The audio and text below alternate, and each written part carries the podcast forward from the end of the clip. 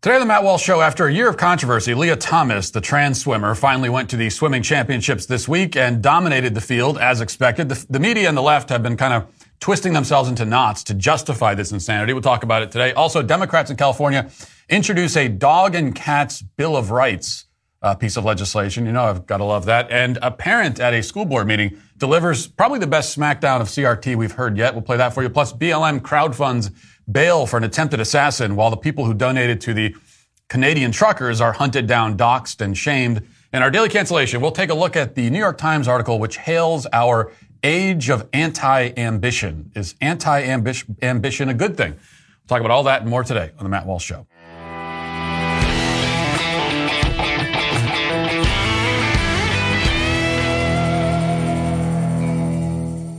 You know, with the ever increasing numbers of car makes and models, it's now impossible to stock all the parts you need in a traditional chain storefront. Why endure often pointless or seemingly intimidating questions about the specifications of your vehicle only to have the counterman order the parts? Counterman, who calls him that? Order the parts on his computer anyway. Say, counterman, do you have what I, what I need in stock? You have computers with access to rockauto.com at home and in your pocket. Rockauto.com is a family business serving auto parts customers online for 20 years. Go to rockauto.com to shop for auto and body parts from hundreds of manufacturers. They have everything from engine control modules and brake parts to tail lamps, tail lamps, motor oil, and even new carpet. Whether it's for your classic or daily driver, get everything you need in a few easy clicks delivered directly to your door. The rockauto.com catalog is unique and very easy to navigate. You can quickly see all the parts available for your vehicle Choose the brands, specifications, prices you prefer. And best of all, the prices at rockauto.com are always low and the selection is always great. Why spend up to twice as much for the same parts with a worse selection? It doesn't make any sense. Go to rockauto.com right now, see all the parts available for your car truck. Write Walsh in their How Did You Hear About Us box so they know that we sent you. The Ivy League Women's Swimming Championships were held this week. This is uh, not the sort of event that would normally attract much attention, especially from me, except that it was the culmination of a year's worth of controversy surrounding quote unquote transgender swimmer Lia Thomas, um, a male who says that he's a woman. Lia Thomas, as you're probably familiar with by now, uh, was a man his whole life and uh, for the first three years of his college swimming career, and still is one, actually. But during that time, um, as a college male swimmer named William, he ranked somewhere in the mid 400s. So as an athlete, he could be most generously described as mediocre. But then through some miracle of science, wonder of wonders, William realized that he is actually a woman. What does that mean? In what way is he a woman? How could he be a woman? What is a woman? None of these questions, especially the last one famously, have been answered. All we know, or all that we are supposed to believe and accept anyway, is that the spiritual woman who had been mystically trapped inside William's male exterior, his male shell, finally broke to the surface, which entitled him to swim against the women, where he instantly went from 400th to first, which brings us to this week and the swimming championships. Now, there were, in fact, two trans swimmers on the docket. Um, the other is Yale swimmer Isaac Henig, who is a female who identifies as male. Now, Isaac won the championship in the uh, 500 yard freestyle last night. That again is the female identifying as a male. You might ask, uh, hold on a second, if we're supposed to take a person's self identity at face value and put them in the league that's in accordance with that self identity, then why would a trans man, quote unquote, still be allowed to compete against women?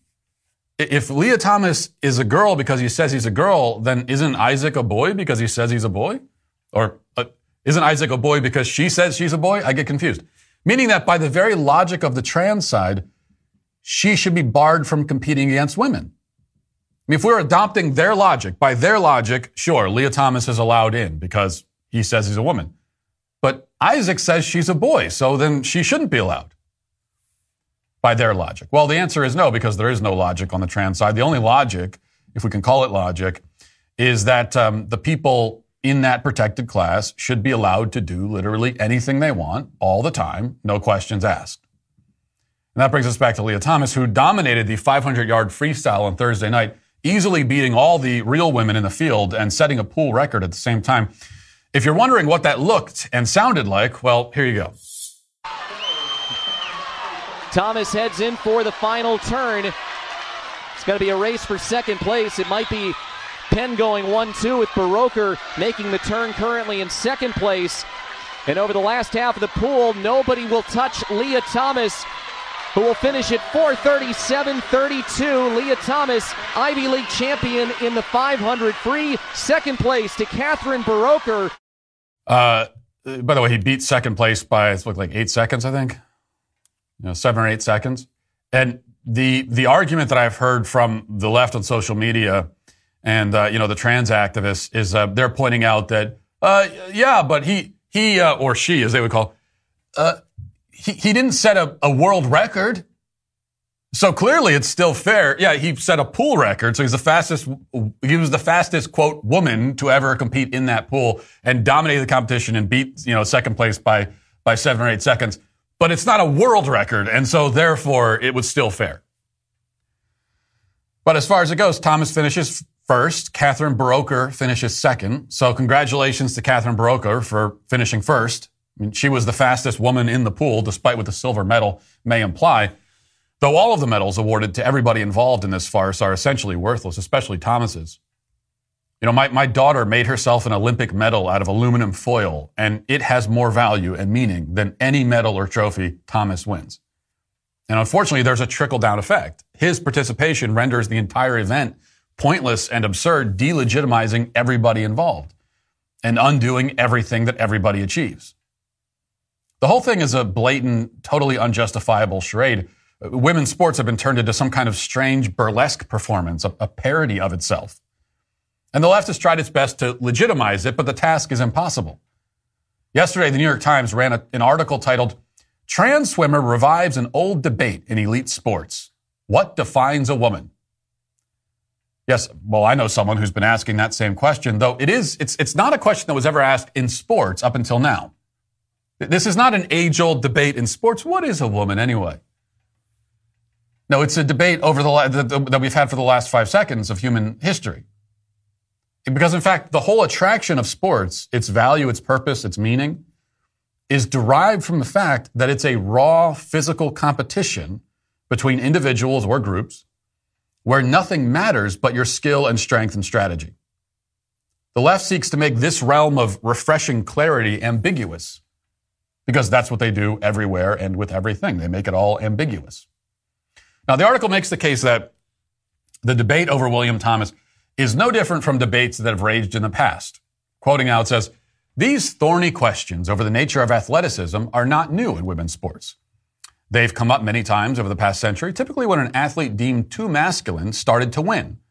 Sports authorities have leaned on medical tests, whether um, anatomical, chromosomal, or hormonal, to determine eligibility in women's categories, while requiring no analogous tests for men. But in the realm of elite physical performance, where extraordinary biology is the rule, science has never provided neat answers.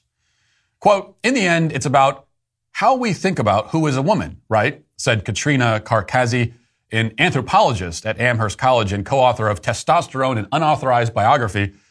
She continues, and of course, sport has for a very long period not been at the forefront of gender equality and inclusion. So it's no wonder that we're having this kind of debate.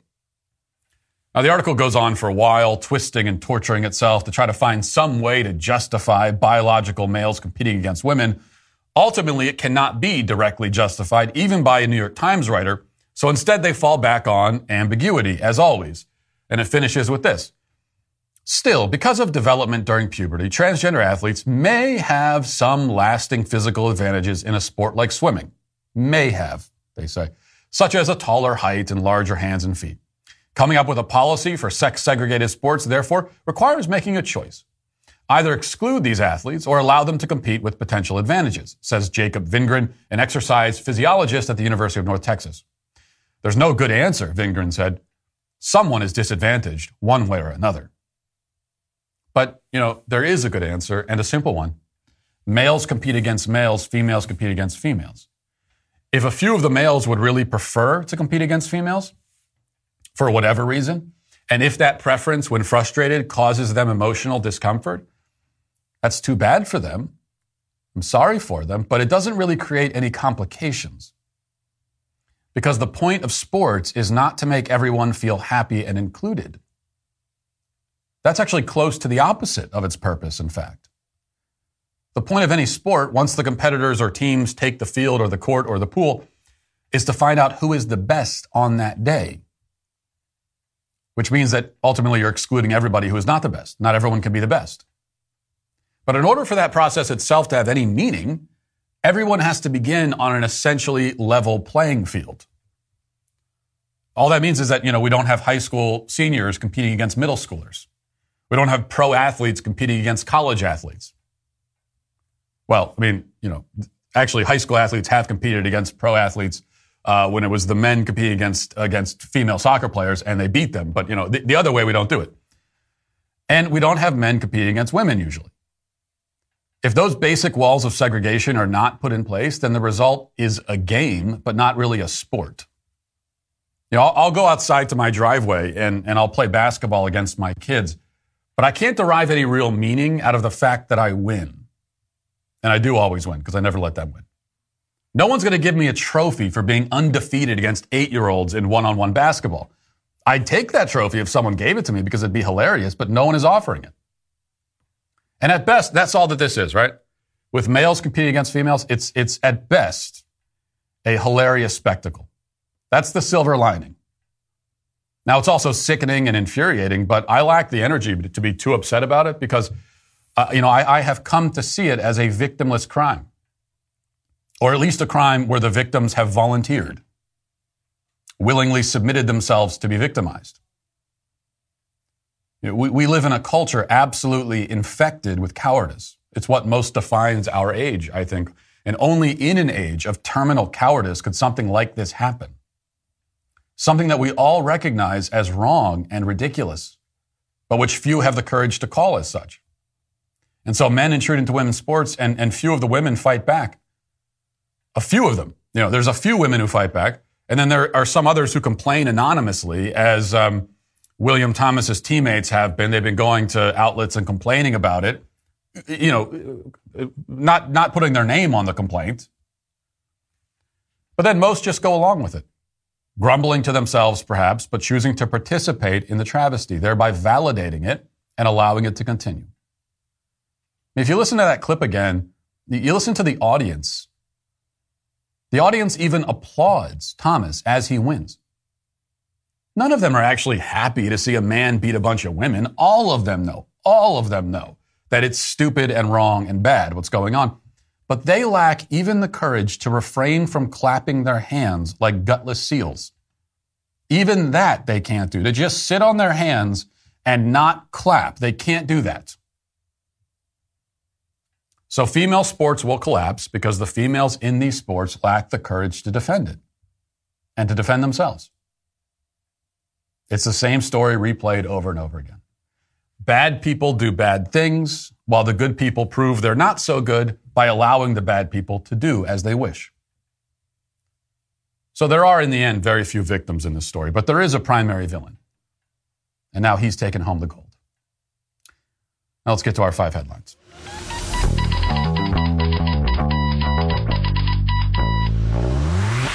All right. So after my diva-like complaints yesterday about the uh, background, we do have a different. This is actually we're, we're in a new spot now, and uh, if you're watching on video, this is totally real back here, 100% real. I'm sitting in front of the uh, cityscape of Nashville.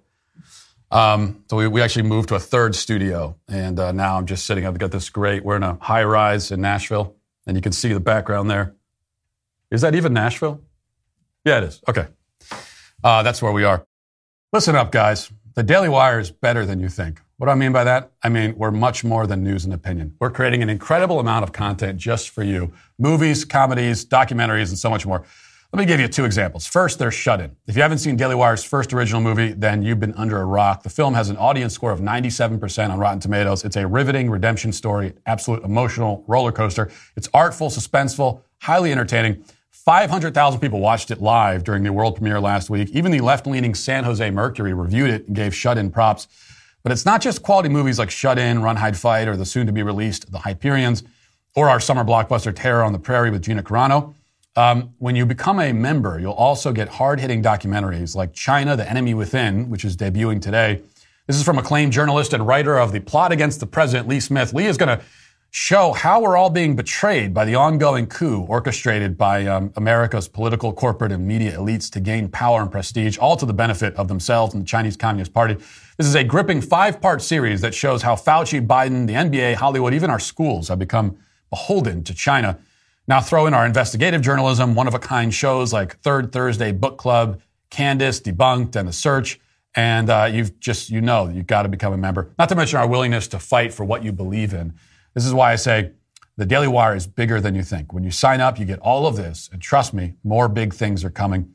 But we need you. Help us build a world of news and entertainment that reflects your values. Become a Daily Wire member today. Head to dailywire.com slash watch to get caught up on all of this new exciting content. Again, that's dailywire.com slash watch. I want to I want to revisit this story to make an important connection here. Uh, the Courier Journal. We talked yesterday about Quintez Brown, the uh, Louisville BLM activist who tried to kill a mayor um, this weekend, and they were they were planning on uh, BLM was planning on trying to bail him out, and uh, now they've succeeded in doing so. So going back to the story, says Quintez Brown, the Louisville activist accused of trying to murder mayoral candidate Craig Greenberg, has been released on bail from the county jail. So uh, he was freed around 7:30 p.m. Wednesday after the money was put forward by the Louisville Community Bail Fund, which is a local group that raises money to free defendants in criminal cases and connect them with pretrial support resources. So this was a crowd-funded bail. And just, we, ha- we have to keep emphasizing this. Quintez Brown walked into a guy's office on Sunday and tried to kill him with a gun. And by Wednesday night, he's back, he's back in his own house, um, or his mom's house, or wherever he, wherever he sleeps. His bond had been set at $100,000 Tuesday morning by Judge Annette Karam, who was ra- which was raised at the request of the Jefferson County Attorney's Office after that figure was initially recommended 75,000. So they tried to give him a bail under 100,000 and they at least got it to, to 100,000 from 75,000. Uh, but Brown will be subject to home incarceration. So he'll have, he'll have house arrest anyway. Maybe BLM will complain about that and they'll say that that's no, he should be allowed to go, he should be able to go on a, a, a vacation to Paris if he wants to. So this was a crowd-funded bail for an attempted assassin, um, which which BLM got together, fundraised, and, and they provided it.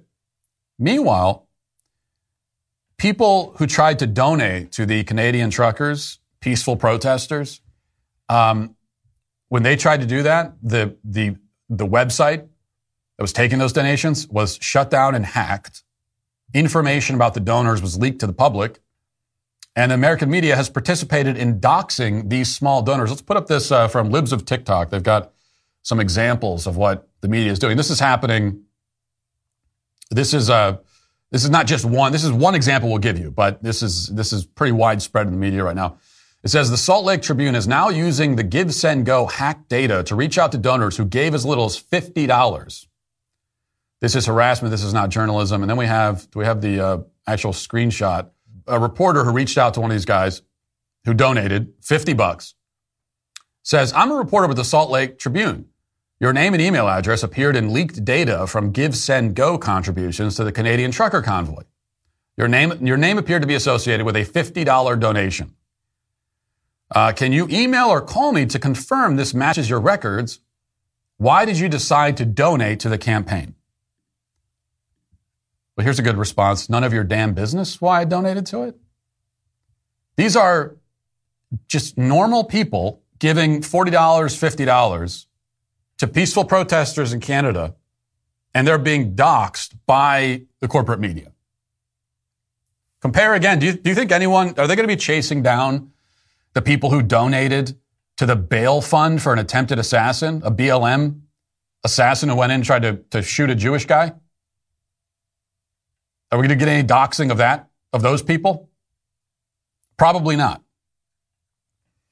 But what we can do, and I'm glad that this uh, email was put out there with the guys, um, Brian Scott's the guy's name, apparently, uh, Salt Lake Tribune. So we got his name. I wish that his email address was out there as well. Because I tell you, the only way that this stops with the corporate media doxing and harassing regular law abiding people who've done nothing wrong whatsoever, the only way it stops is if the journalists who engage in this behavior are doxxed themselves. I mean, their email addresses, their phone numbers, their home addresses, everything put out there. And they would deserve it because this is the environment that they've created. And it's the only way this stops. Not just, not just giving screenshots of emails. That's a good first step, but all their other information too. Because these are parasites. I mean, this, this is scum of the earth we're talking about. Enemy, enemy of the people. Trump was ahead of his time in that, in that label. Um, there were a lot of people when Trump first started calling the media the enemy of the people. They, they, there were even a lot of people on the right who said, I don't know, it's, it's a little bit overboard. Well, that's quite literally the enemy of the people. They are going after the people, just normal people, and trying to destroy their lives. Why? No reason. Just, well, because they don't agree, because they have the wrong opinions about things. So we're going to destroy their life.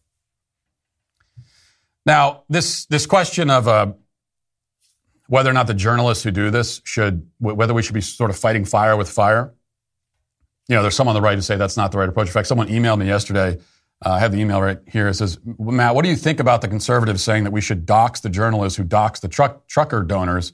Isn't that repaying evil with evil, which the Bible forbids? Well, here's the point that I want to make. It's not, okay? It's fighting fire with fire. It's kind of a war of attrition, um, mutually assured destruction. It is that. You know, that's, that's also why I would say people who participate in cancel culture deserve to be canceled. People who went after Joe Rogan for saying naughty words. And then others went and dug through their tweets and found, oh, you used the same naughty words. They deserve that. Joe Rogan didn't, but they do. And that's the only way the cancel culture stops. Mutually assured destruction. If you, if you take part in this, it's going to turn around on you eventually. Right? You launch your nuke, the other country is going to launch theirs, and now everybody's dead.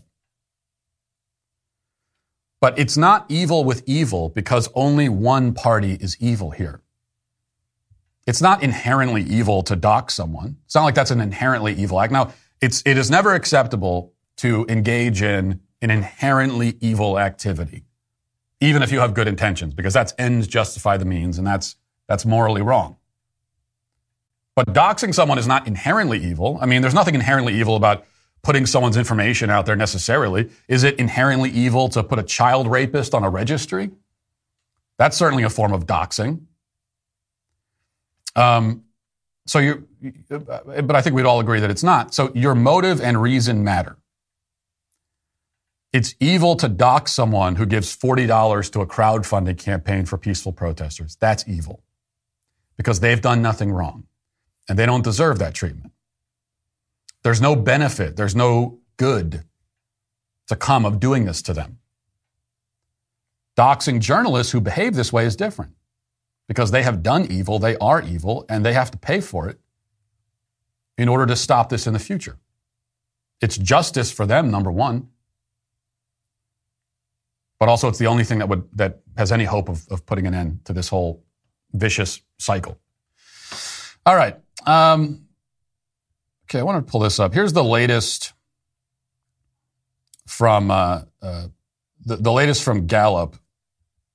It says the percentage of U.S. adults who self-identify as lesbian, gay, bisexual, transgender, or something other than heterosexual has increased to a new high of 7%, which is double the percentage from 2012 when Gallup first measured it.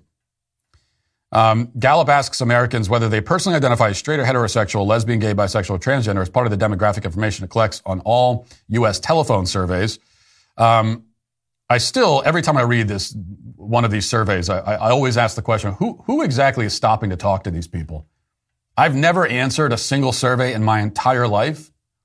And if I was going to answer one, it wouldn't be about some stranger calling me and asking me what my sexual orientation is. How do you not immediately hang up the phone? Hey, excuse me, uh, sir, I'm with Gallup. I'm just wondering, uh, who are you sexually attracted to, men or women? What? Leave me alone. I'm eating dinner, you freak.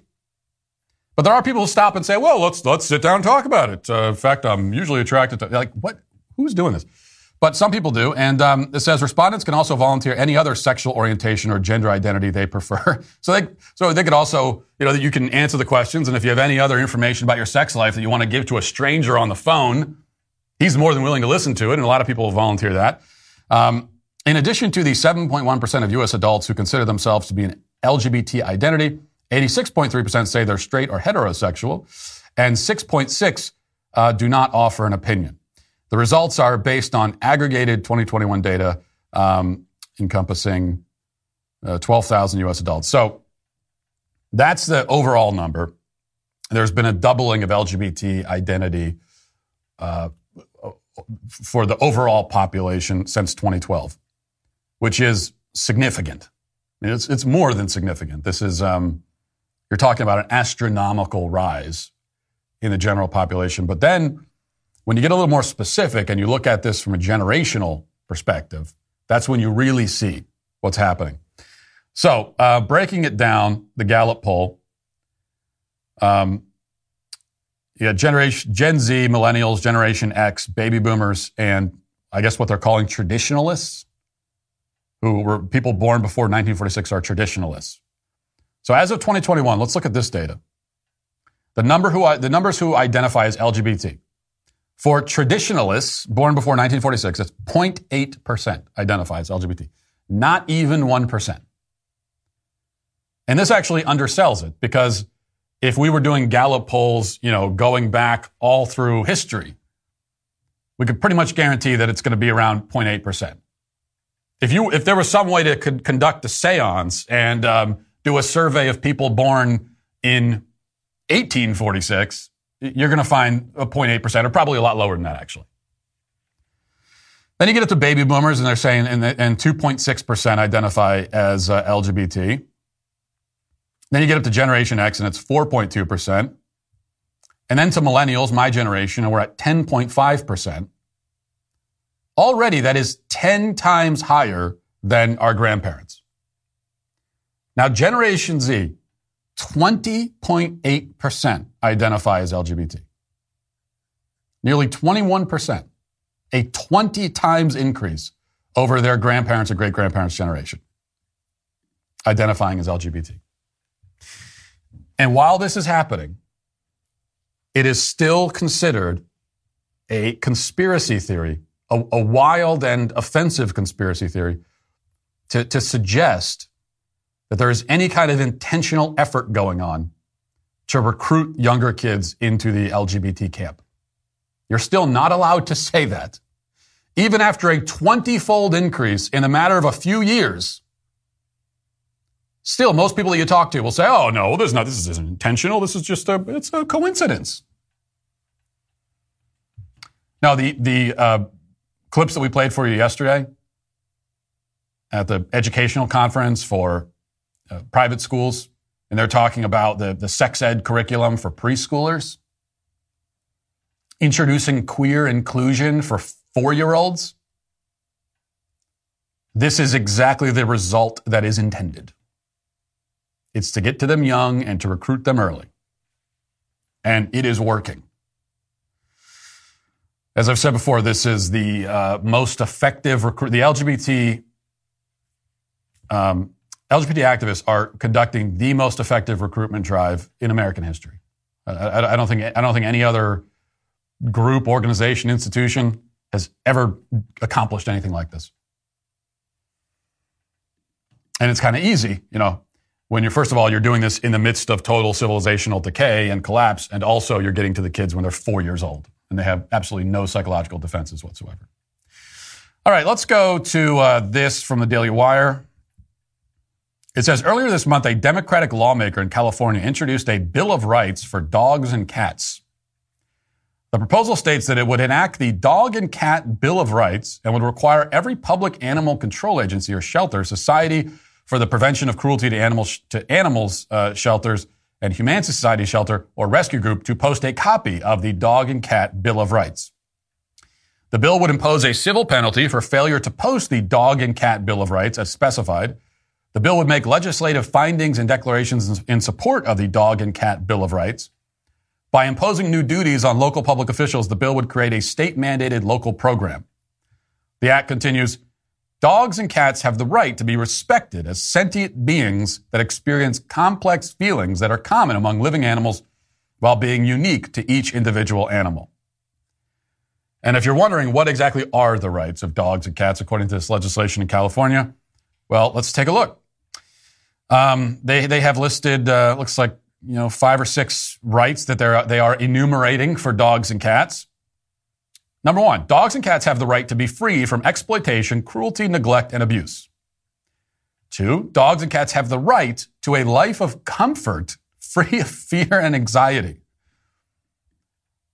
So anytime a dog experiences fear, his rights are being infringed upon.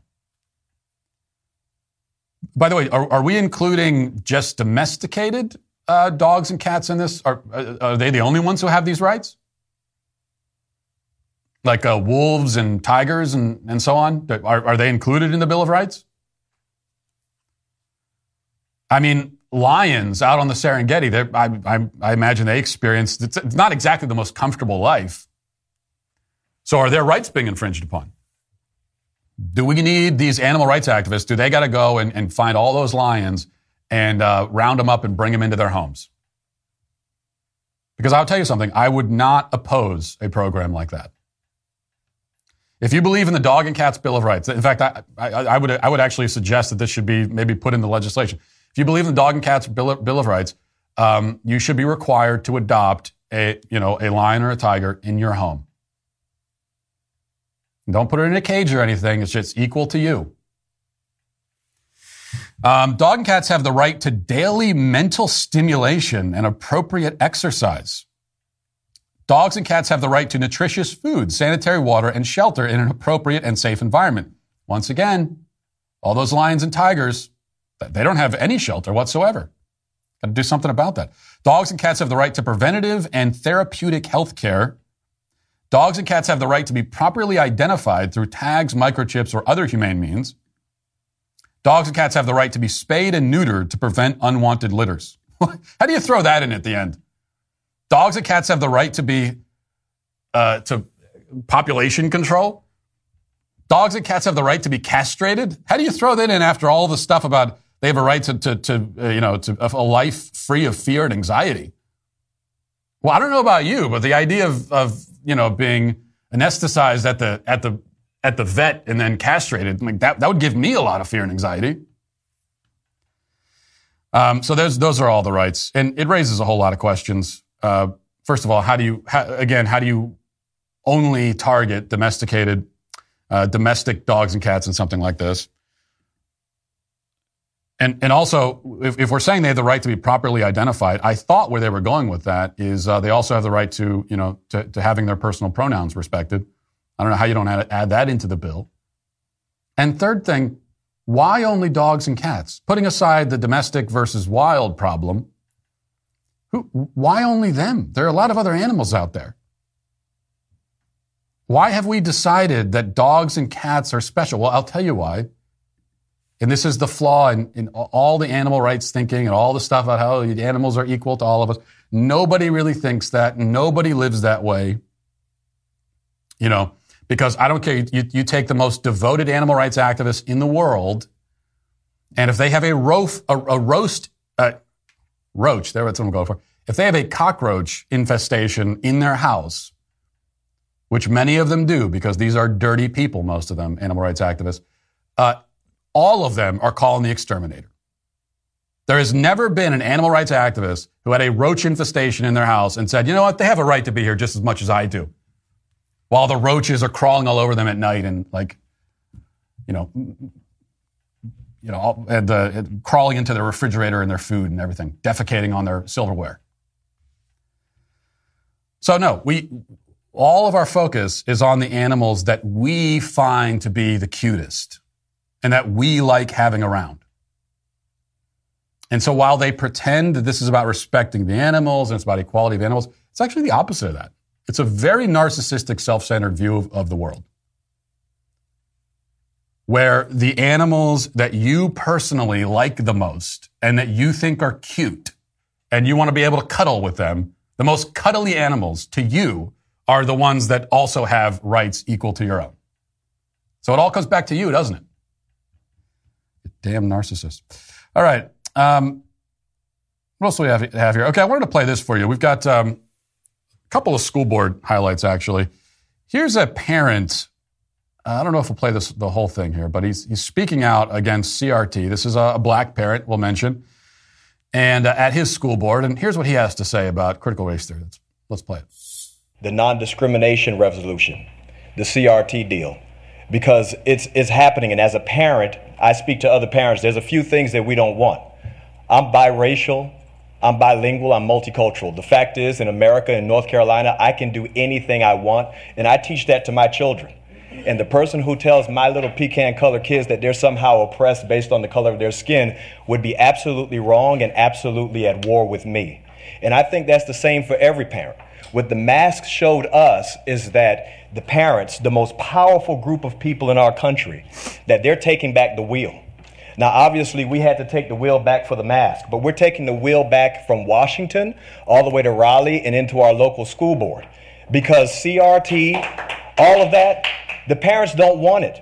It's a big fat lie. There's not one if there if you believe in CRT, I want to tell you you're a liar because that means you look at your black neighbor and say that they're oppressed and you look at your white neighbor and say that they're evil regardless of the experience that you've had with them. And we're not going to do that. The parents in the United States of America right here in North Carolina and Cabarrus County, we know that's not true because we believe the lives we live. The fact is, I've been a business owner right here in North Carolina, and I deal with white people, black people, Hispanic people. My children deal with everybody. And the racism is only happening at the government level and on the media. The fact is, you have racists, and there's like, you can't even find them hardly. You just hear the stories about them. But this is, this is what we're dealing with. The parents are taking the wheel. I have an eight year old daughter who is okay. absolutely so have, uh, dynamic. Who can... This is an important perspective too, because we talk about critical race theory, and uh, you know I've pointed out that it's anti-white racism, which it is, and we have to call it that, and we have to condemn anti-white racism because it's a it's it's the only acceptable form of racism left in America, which means that it's it deserves most of our attention. Um, the, the types of racism that almost everyone agrees are bad, well, we don't have to talk about it much because everyone agrees that it's bad. But his perspective is also important too because because you know, it's it's quite demoralizing to say the least when you tell someone tell a kid from a very young age that he's oppressed and he's a victim and you're and you're driving that into his head. Now, it's also bad when you tell a kid that because of his skin color he's a villain and he has something to apologize for and should feel guilty. But honestly, if I had if if I could choose you know, if, if we were if we were actually able to identify as whatever race and uh, decide which benefits we want to enjoy, I, I think I would I would still prefer to be shouted out, shouted down as the villain, and be blamed for all of the world's atrocities and every bad thing that's ever happened in history. I think I would prefer that over constantly being told that I'm a victim and I'm oppressed and there's nothing I can do about it. I'd prefer neither of those options, but if I had to choose one, I think I'd rather be called the villain than be called the helpless victim. Because when you're the help- helpless victim, you have your free will is being taken away. You know, you're immediately being sign- assigned this position. And um, so it's quite degrading and dehumanizing. So we appreciate that from that parent. All right, let's get to the comment section mob fly off the handle with rage. Who's to blame? It's a sweet baby gang. DailyWire.com slash sweet baby comments. If you want to leave a video comment, we've got a couple here. Uh, let's start with clip eight. Hey, Sweet Daddy Walsh. My name is Jules, and I just wanted to say thank you for not changing your child's diaper on Valentine's Day and depriving your wife of her role in life. I come from a long line of diaper changing women. My parents had 11 children in 14 years, no twins. And my dad can count on one hand the amount of times he had to change diapers. And actually, that's one of the reasons my husband decided to marry me, is because I assured him that he would not have to change any diapers from our children. And he can probably count on one hand also the amount of times that he's been forced to do such a role and take on that that challenge. So, as a newly appointed gender educator as of this week, I've decided to say thank you on behalf of women everywhere and mothers everywhere for letting us fulfill our true roles and uh, know our place in life. So, SBG for life. Bye. Wow, so much internalized misogyny there, and I really appreciate it. You actually told your husband before you got married, you promised him you would never have to change a diaper. I hope that he proposed to you on the spot when you said that. Like if you said that on the first date, that's just proposed right then and there. You have found the woman uh, of your dreams. All right, let's go to clip 10. Hey, sweet daddy Walsh. I just got off the Peloton. I wanted to show you this leaderboard here. Look at the second name down. Hashtag sweet baby gang. It's going to become my hashtag as soon as I'm finished with this.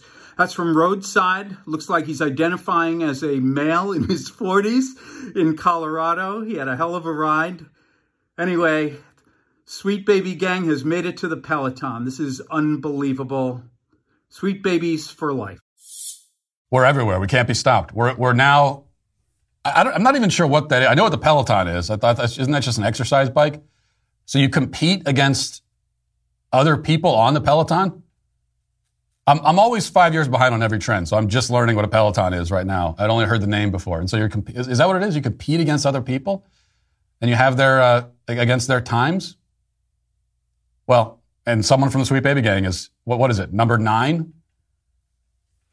Pretty good, but you got you got to get into the top five if you're gonna. Don't, don't I, I appreciate it, but don't represent the Sweet Baby Gang until you're in the top five. It's embarrassing. Uh, but thanks for that anyway. You're banned from the show. Uh, Peyton Ruth says, Matt, I got to know if you had leftover pizza, would you warm it up or eat it cold? Yeah, I'm glad you brought this up because it's something that really annoys me when I hear people say that uh, oh, the cold pizza tastes better or they prefer it cold. That's, of course, ridiculous. If, if you have the time and you're not lazy, then it, it's going to be better if you, if you warm it up. Not in a microwave, but if you can warm it up and pop it in the oven, you know, on 350 for five minutes, it's going to be a better experience but you you can eat it cold. Like it's acceptable to eat it cold, but that's that's just out of laziness. It's not it's not it's not better cold. In fact, there really isn't there isn't any food that's actually better as a there are some foods that are good as leftovers, but I don't think there are any foods that are better as leftovers, despite the propaganda that you often hear. Um, Sydney says, Matt, the diapers don't change depending on what the baby has expelled from their body. You shame a man who can't help his fellow citizens by simply returning his cart, yet you can't take the time to learn how to change a diaper to help out your family. Your wife pushed out four children. The least you could do is learn how to change a diaper. Your excuses aren't valid. Try harder, Matt. Try harder. Uh, well, why don't you try harder to get banned from the show? Actually, you don't have to try because you are. Uh, Sydney, so you you, you just know all about my lived experiences, huh?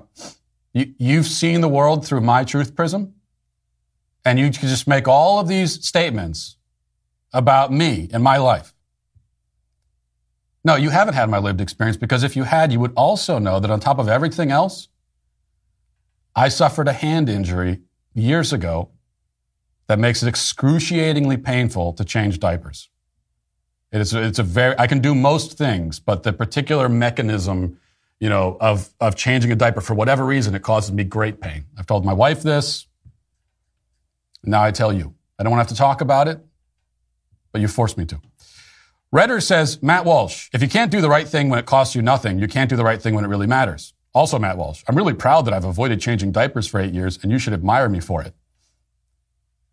Okay, except that avoiding changing diapers is the right thing in my case. It's the right for me and my physical health and well-being and my, and my emotional well-being and my mental health. That's what this is really. I just stumbled on it. It's, a, it's mental health. We learned from Simone Biles. We've learned from a lot of female athletes who are all heroes of mine that your mental health comes before everything. And it is, it is a drain on my mental health to change diapers. There we go. All right. Uh, Logan says, Matt, what do you say to the claim that communism is good in theory, but just fails in practice? Well, I say that claim is very stupid. I mean, it's, it, it's not good in, in theory. Communism in theory robs humans of free will, of their own identity, of, you know, the ability to have things of their own, uh, to have a life of their own.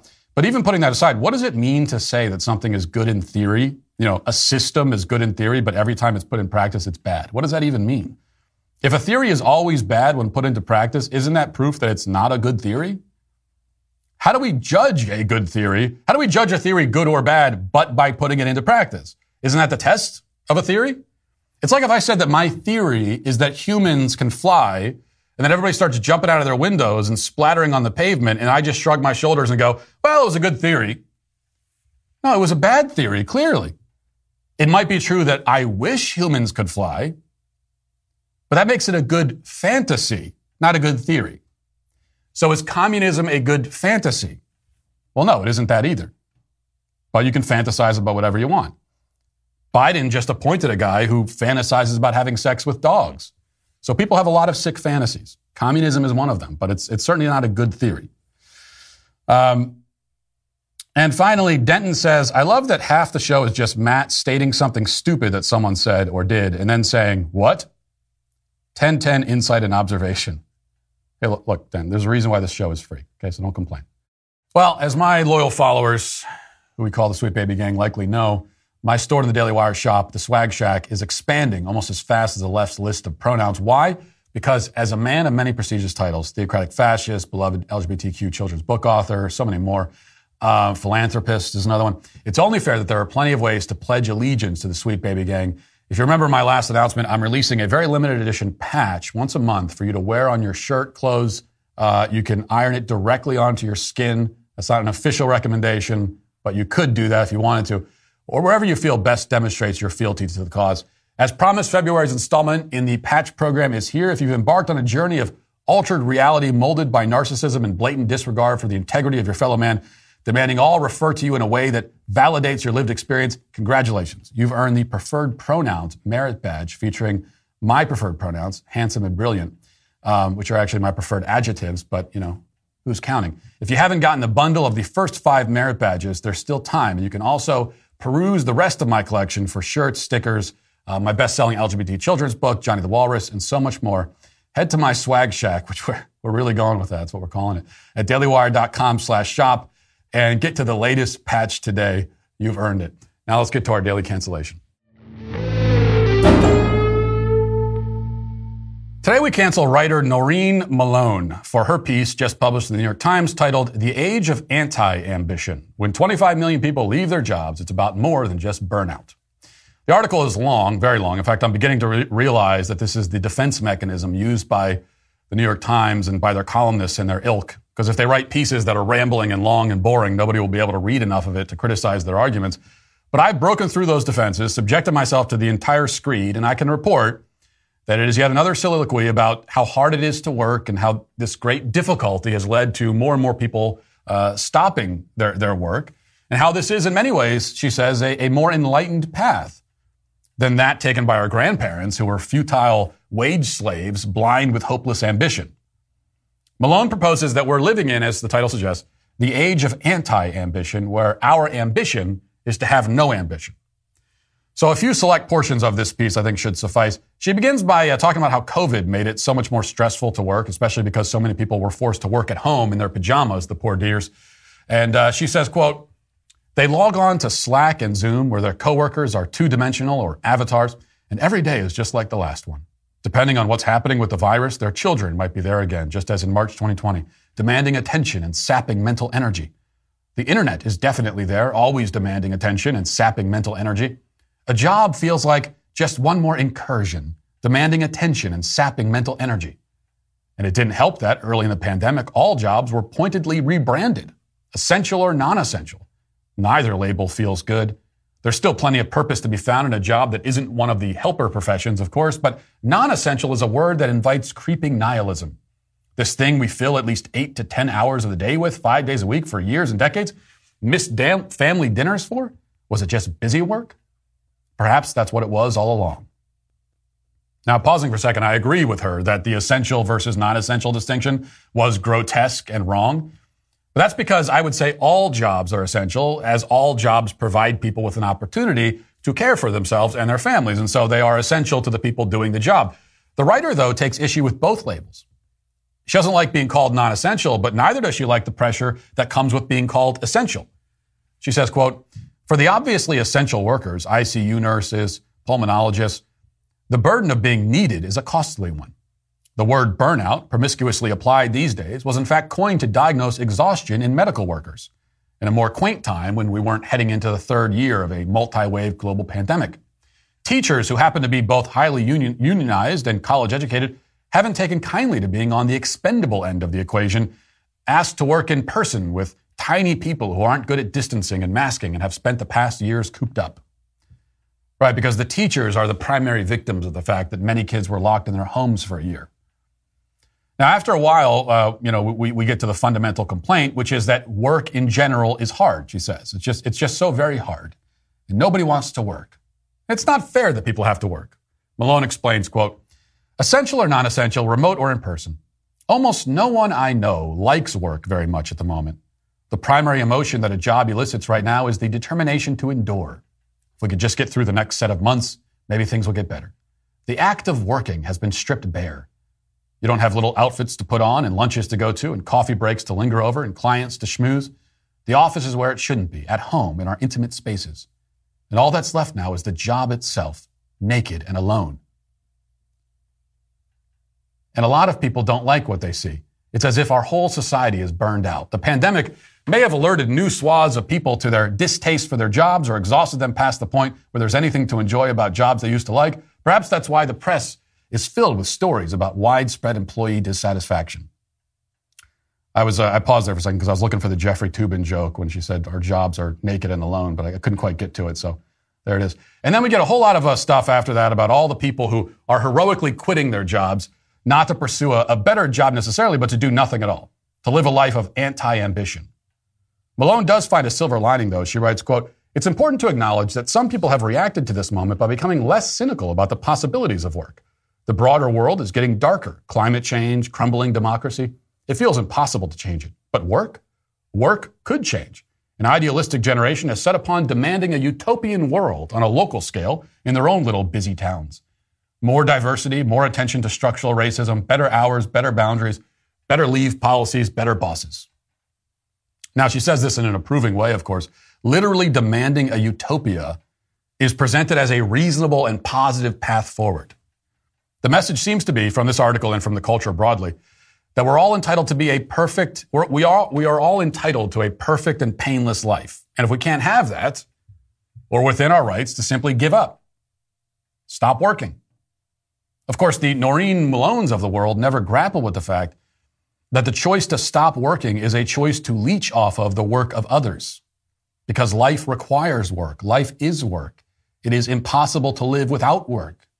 You have to eat. You have to live under some sort of shelter. You need clothing. You need clean water. None of these things materialize on their own out of thin air, which means that work must be done to provide them. The only question is whether you will contribute to that work or make others do it for your sake. So you don't want to be a wage slave? Fine. But if your choice is to be nothing instead and to do nothing, then you're making other people your slaves. And I can understand the selfish appeal of that decision from a lazy perspective. But don't pretend that you're taking some kind of moral high ground. And please stop trying to be poetic about your laziness and weakness. I'm really tired of everybody sitting around staring at their own navels, obsessing over their own feelings, thinking about what they're thinking about, throwing one pity party after another. Okay, you've noticed that, that working is hard and not always fun. Good for you. It doesn't make you Socrates. Now, why don't you try just going and doing what needs to be done because it needs to be done? without thinking so much about how you feel about the things that you're doing. What I'm trying to say is suck it up, Buttercup. Get a grip. Try thinking about someone other than yourself for five seconds of your life. It will be a relief, trust me. One other point to make here ambition, as the word is used in modern English, is not a bad thing. Far, far from bad. It's essential to living a fulfilled and meaningful life. Ambition is not just about earning money either. In fact, I would define ambition as the ability and desire to do the things you want to have done rather than always doing the things you want to do.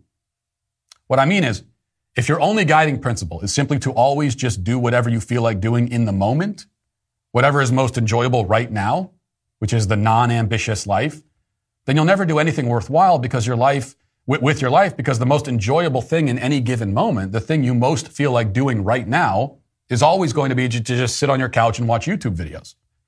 And that's why a lot of people never do anything but lie around and stare at screens because they're always doing what they feel like doing right now, which is nothing. Because, I mean, who really feels like doing anything? So instead of thinking about what you want to do, you have to think about what you want to have done. Somebody once said of writing that they don't love writing, but they love having written. The experience of having written, you know, of having crafted something with language in your own mind is one of the most fulfilling things in the world. But writing itself is not enjoyable often. I mean, it's hard, it's exhausting, it's tedious. You write so that you have written. The payoff comes at the end. You do what you want to have done, what you wish you did yesterday. So you might not feel like going to the gym today, but I bet you wish you did yesterday. I mean, who doesn't wish they went to the gym yesterday? You might not feel like pursuing that difficult opportunity, taking on the tough project, taking a chance, whatever. You might not feel like doing that now, but you wish you did it yesterday. So do it today so that tomorrow it will have been done. And this principle really can never guide you wrong. If there's something that you wish you had already done, then it's worth doing now. If there's something that after doing you're going to wish you had not done, then it's not worth doing now or ever. This is all a long way of saying that modern Americans demand instant gratification. We can't bring ourselves to endure even a moment of pain or mild discomfort. Each moment has to be pleasurable in itself. But there just isn't any way to achieve anything or live a real life that way. For most of human history, it wasn't even an option to choose pleasure and comfort in each moment. Now it is. But if you do, then you're forfeiting success, fulfillment, joy, and purpose with your anti ambitious life. And that's why today, Noreen Malone of the New York Times is canceled. And we'll leave it there for today and the week. Have a great weekend. Talk to you on Monday. Godspeed.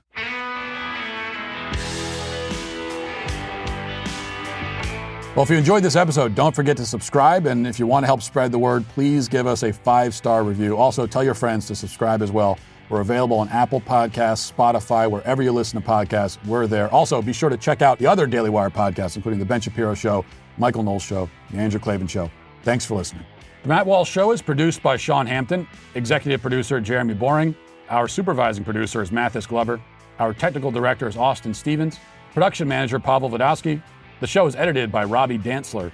Our audio is mixed by Mike Coromina. Hair and makeup is done by Cherokee Hart. And our production coordinator is McKenna Waters. The Matt Walsh Show is a Daily Wire production, copyright Daily Wire 2022. Hey, everybody, this is Andrew Klavan, host of The Andrew Klavan Show. You know, some people are depressed because the Republic is collapsing, the end of days is approaching, and the moon's turned to blood. But on The Andrew Klavan Show, that's where the fun just gets started. So come on over to The Andrew Klavan Show and laugh your way through the fall of the Republic with me, Andrew Klavan.